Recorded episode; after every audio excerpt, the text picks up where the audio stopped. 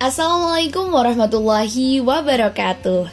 Selamat siang, selamat sore, selamat malam, selamat pagi, selamat ulang tahun, selamat merayakan Idul Kurban, selamat liburan, dan lain-lainnya yang jika disebutkan akan berminggu-minggu lamanya. Jumpa lagi dengan saya, Nayel Fariha, dalam program Wisata Kata edisi Super Spesial Hari Raya Idul Adha 1444 Hijriah. Kali ini kita akan mendengarkan pembacaan cerpen yang berjudul Labbaik karya Maman Saman Hudi. Cerpen yang akan dibacakan oleh penyair amatir ini diambil dari buku kumpulan cerpen Kompas Pilihan 1981 sampai 1990 yang diterbitkan KPG tahun 2019. Selamat mendengarkan.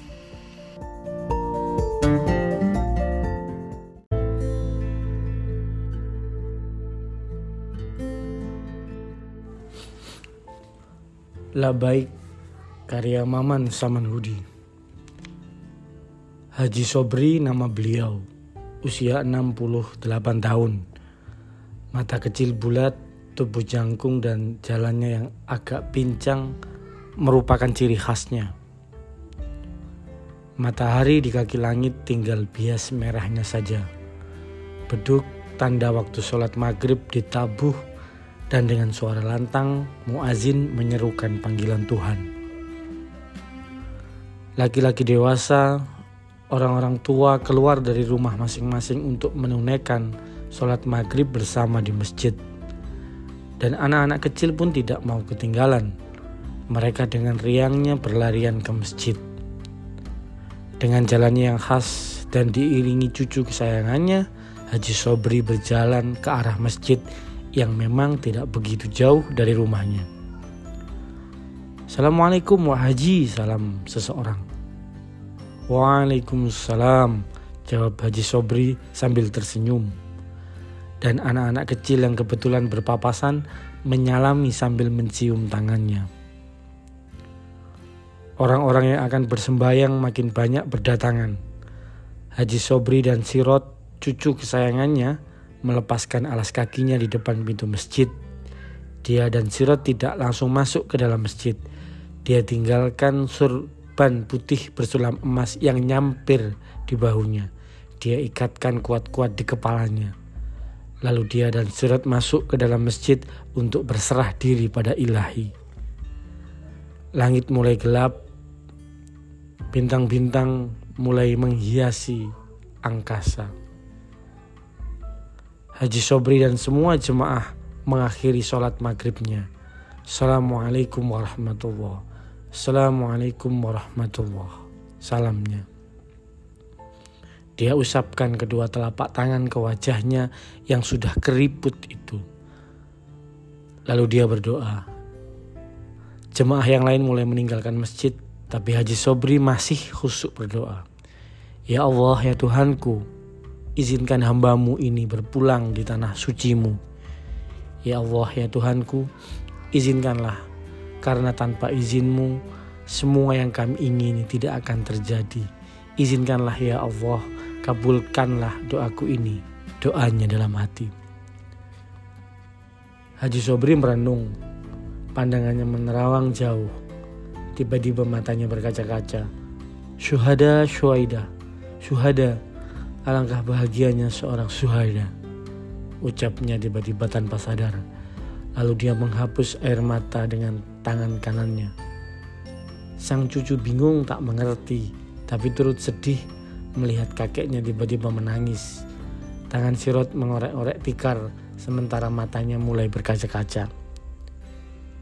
Haji Sobri masih ingat sekali pada apa yang pernah terjadi 7 tahun yang lalu.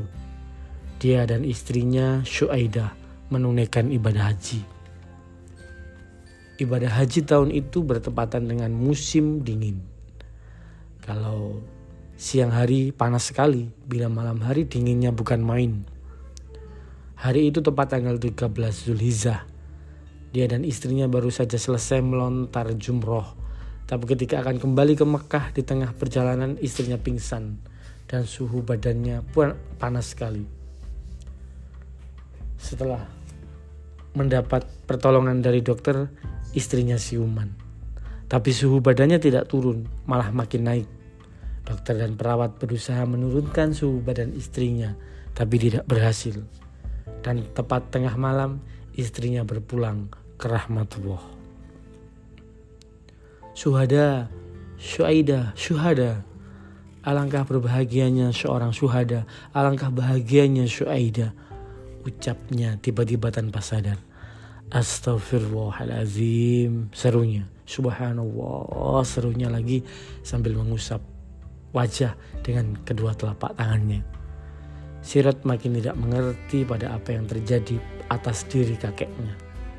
Haji Sobri bangkit lalu sembahyang sunnah. Bintang di langit makin banyak. Angin malam yang berembus lembut menimbulkan perasaan lain pada diri Haji Sobri yang baru keluar pintu masjid dengan diiringi Sirat cucu kesayangannya. Assalamualaikum, salam seseorang yang berpapasan dengannya. Waalaikumsalam, jawabnya lemah. Ekornya tidak lepas-lepas ya, kata orang tadi sambil mengusap kepala Sirat.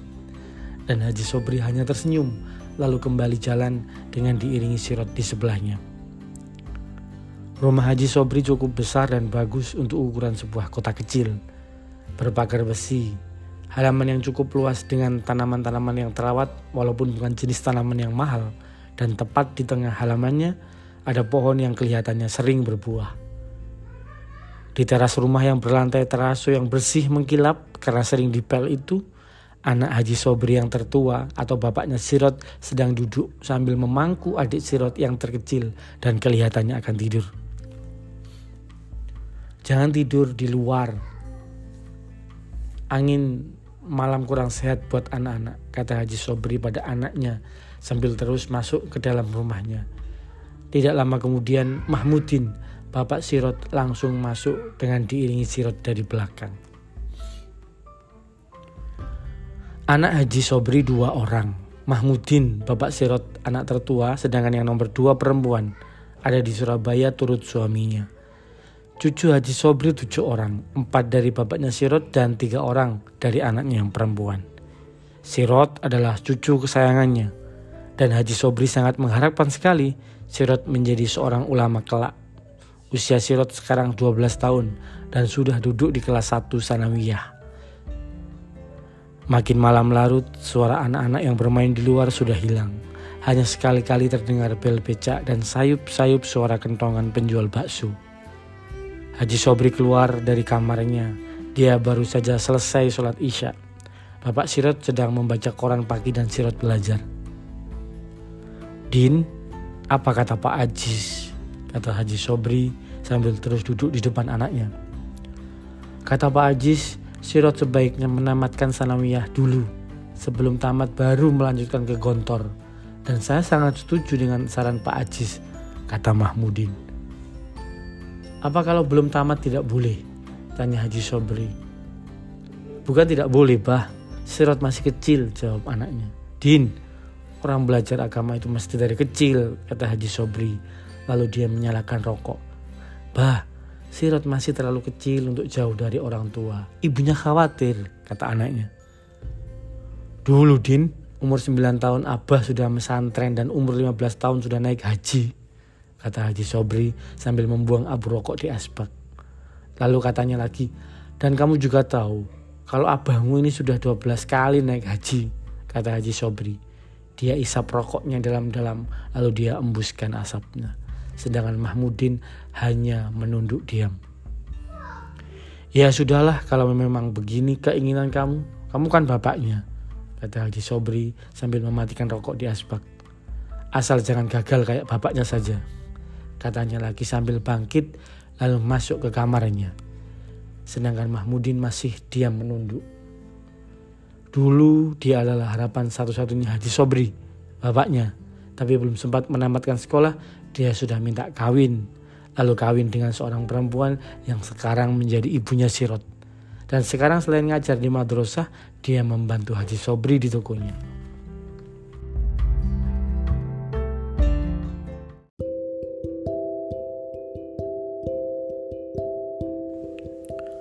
Masjid sudah sepi sekali.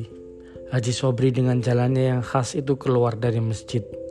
Dia tidak belok ke kanan ke arah rumahnya, tapi belok ke kiri menuju ke rumah orang yang tadi siang mengundang selamatan. Dia menghentikan langkahnya. Dia sangat merasakan sekali dengan tidak adanya Sirat di sampingnya. Lalu dia melanjutkan langkahnya menuju tempat yang mengadakan selamatan yang memang tidak jauh dari masjid. Di rumah yang Haji Sobri tuju sudah banyak orang. Mungkin dia yang paling belakangan datang. Assalamualaikum. Salam Haji Sobri pada orang-orang yang sudah duduk bersila. Waalaikumsalam, sahut orang-orang yang ada di situ. Ekornya tidak dibawa, Wak Haji, tanya seseorang. Iya, sirotnya kemana, Wak Haji, tanya yang lain. Ngantar ibunya ke ibu bidan, jawabnya. Setelah melepas alas kakinya, dia duduk sila di antara orang-orang. Wah, rupanya mau punya cucu lagi, kata yang lain. Insya Allah, jawabnya. Bawa zam-zamnya yang banyak, Wak Haji, kata yang lain. Insya Allah, jawab Haji Sobri. Jangan lupa virusnya, kata seseorang. Insya Allah, jawabnya. Doakan saya di sana biar naik haji, kata yang lain lagi. Insya Allah akan saya doakan biar semua bisa naik haji, kata Haji Sobri sambil tersenyum.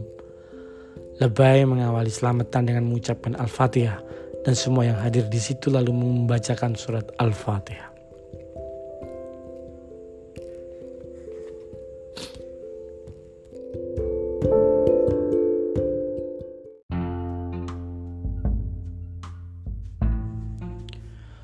Suara kokok ayam jantan, suara azan dari masjid yang diserukan muazin dengan lantang mengawali datangnya pagi.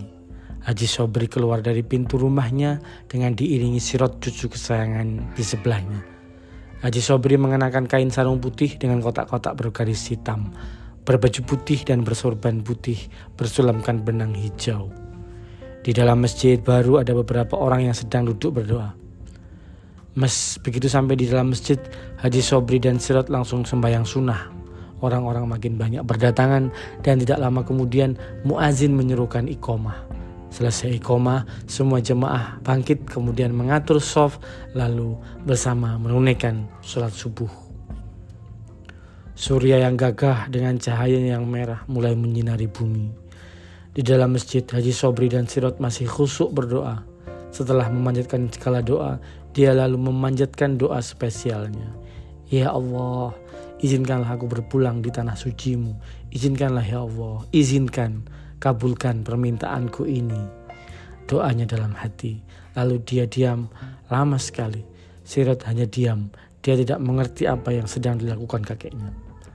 Hari makin terang, kesibukan hidup sudah mulai lagi dan orang sudah banyak yang berlalu lalang. Berjuta-juta jemaah haji sedang melakukan tawaf. Di antara jutaan umat manusia itu, Haji Sobri sedang berusaha mendesak maju. Dia berusaha maju ke dekat Hajar Aswad. Ketika tinggal beberapa lagi dari Hajar Aswad, pakaian ihram yang dia kenakan terinjak salah seorang jemaah. Keseimbangan tubuhnya goyah, lalu dia jatuh karena terdorong oleh jemaah yang jutaan banyaknya itu. Dia berusaha bangkit tapi tidak bisa, malah dia terinjak-injak oleh jamaah. Dia masih berusaha bangkit sambil berseru, Ya Allah, Ya Allah, Ya Allah, Ya Allah, serunya sambil terus untuk bangkit. Tiba-tiba Sirat datang menolong. Bah, bangun bah, bangun bah, bangun, teriak Sirat sambil mengguncang-guncangkan tubuh Haji Sobri yang tertidur sambil duduk sila. Astagfirullahaladzim, serunya terkejut. Dia usap wajahnya, dia layangkan pandangannya ke ruang masjid yang sudah sepi, lalu dia lirik Sirat cucunya dengan agak sedikit malu. Haji Sobri bangkit dari duduknya, lalu berjalan ke arah kolam untuk mengambil air wudhu.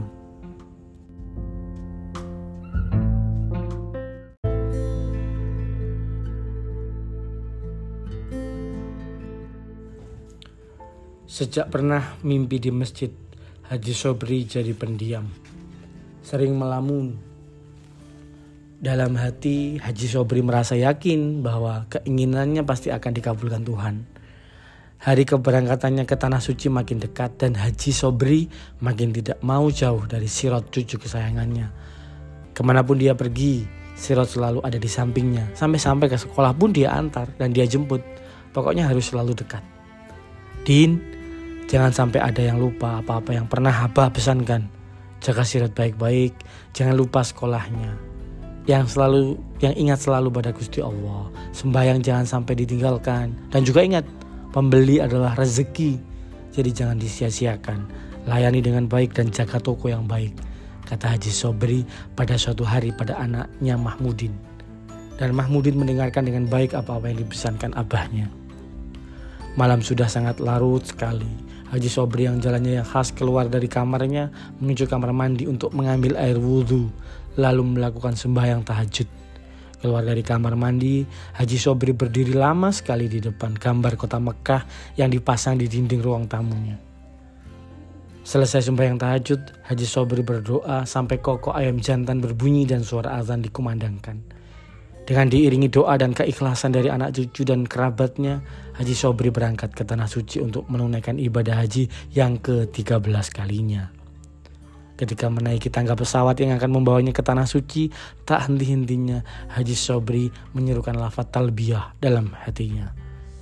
Dan tidak lama kemudian pesawat yang Haji Sobri naiki tinggal landas dan kemudian menuju ke Tanah Suci Mekah.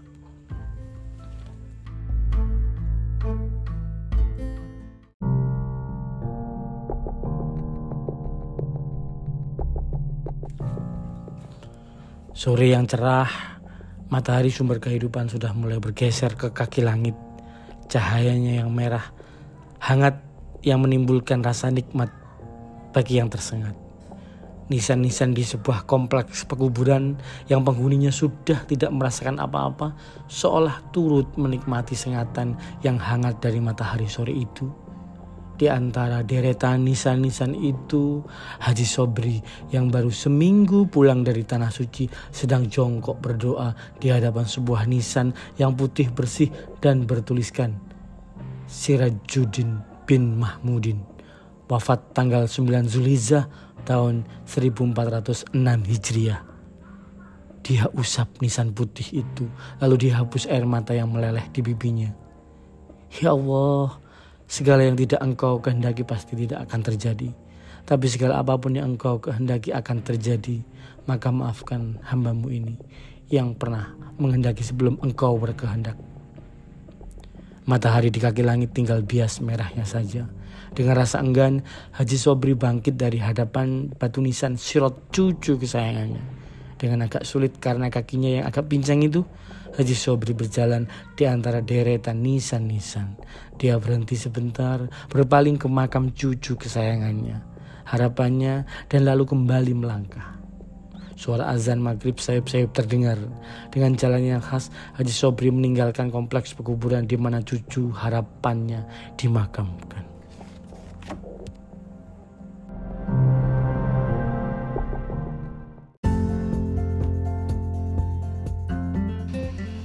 Wah, demikian Wisata Kata edisi super spesial Idul Adha tahun ini. Semoga kisah Haji Sobri memberikan semacam refleksi bagi kita untuk menjadi pribadi yang sabar dan ikhlas. Amin. Wassalamualaikum warahmatullahi wabarakatuh.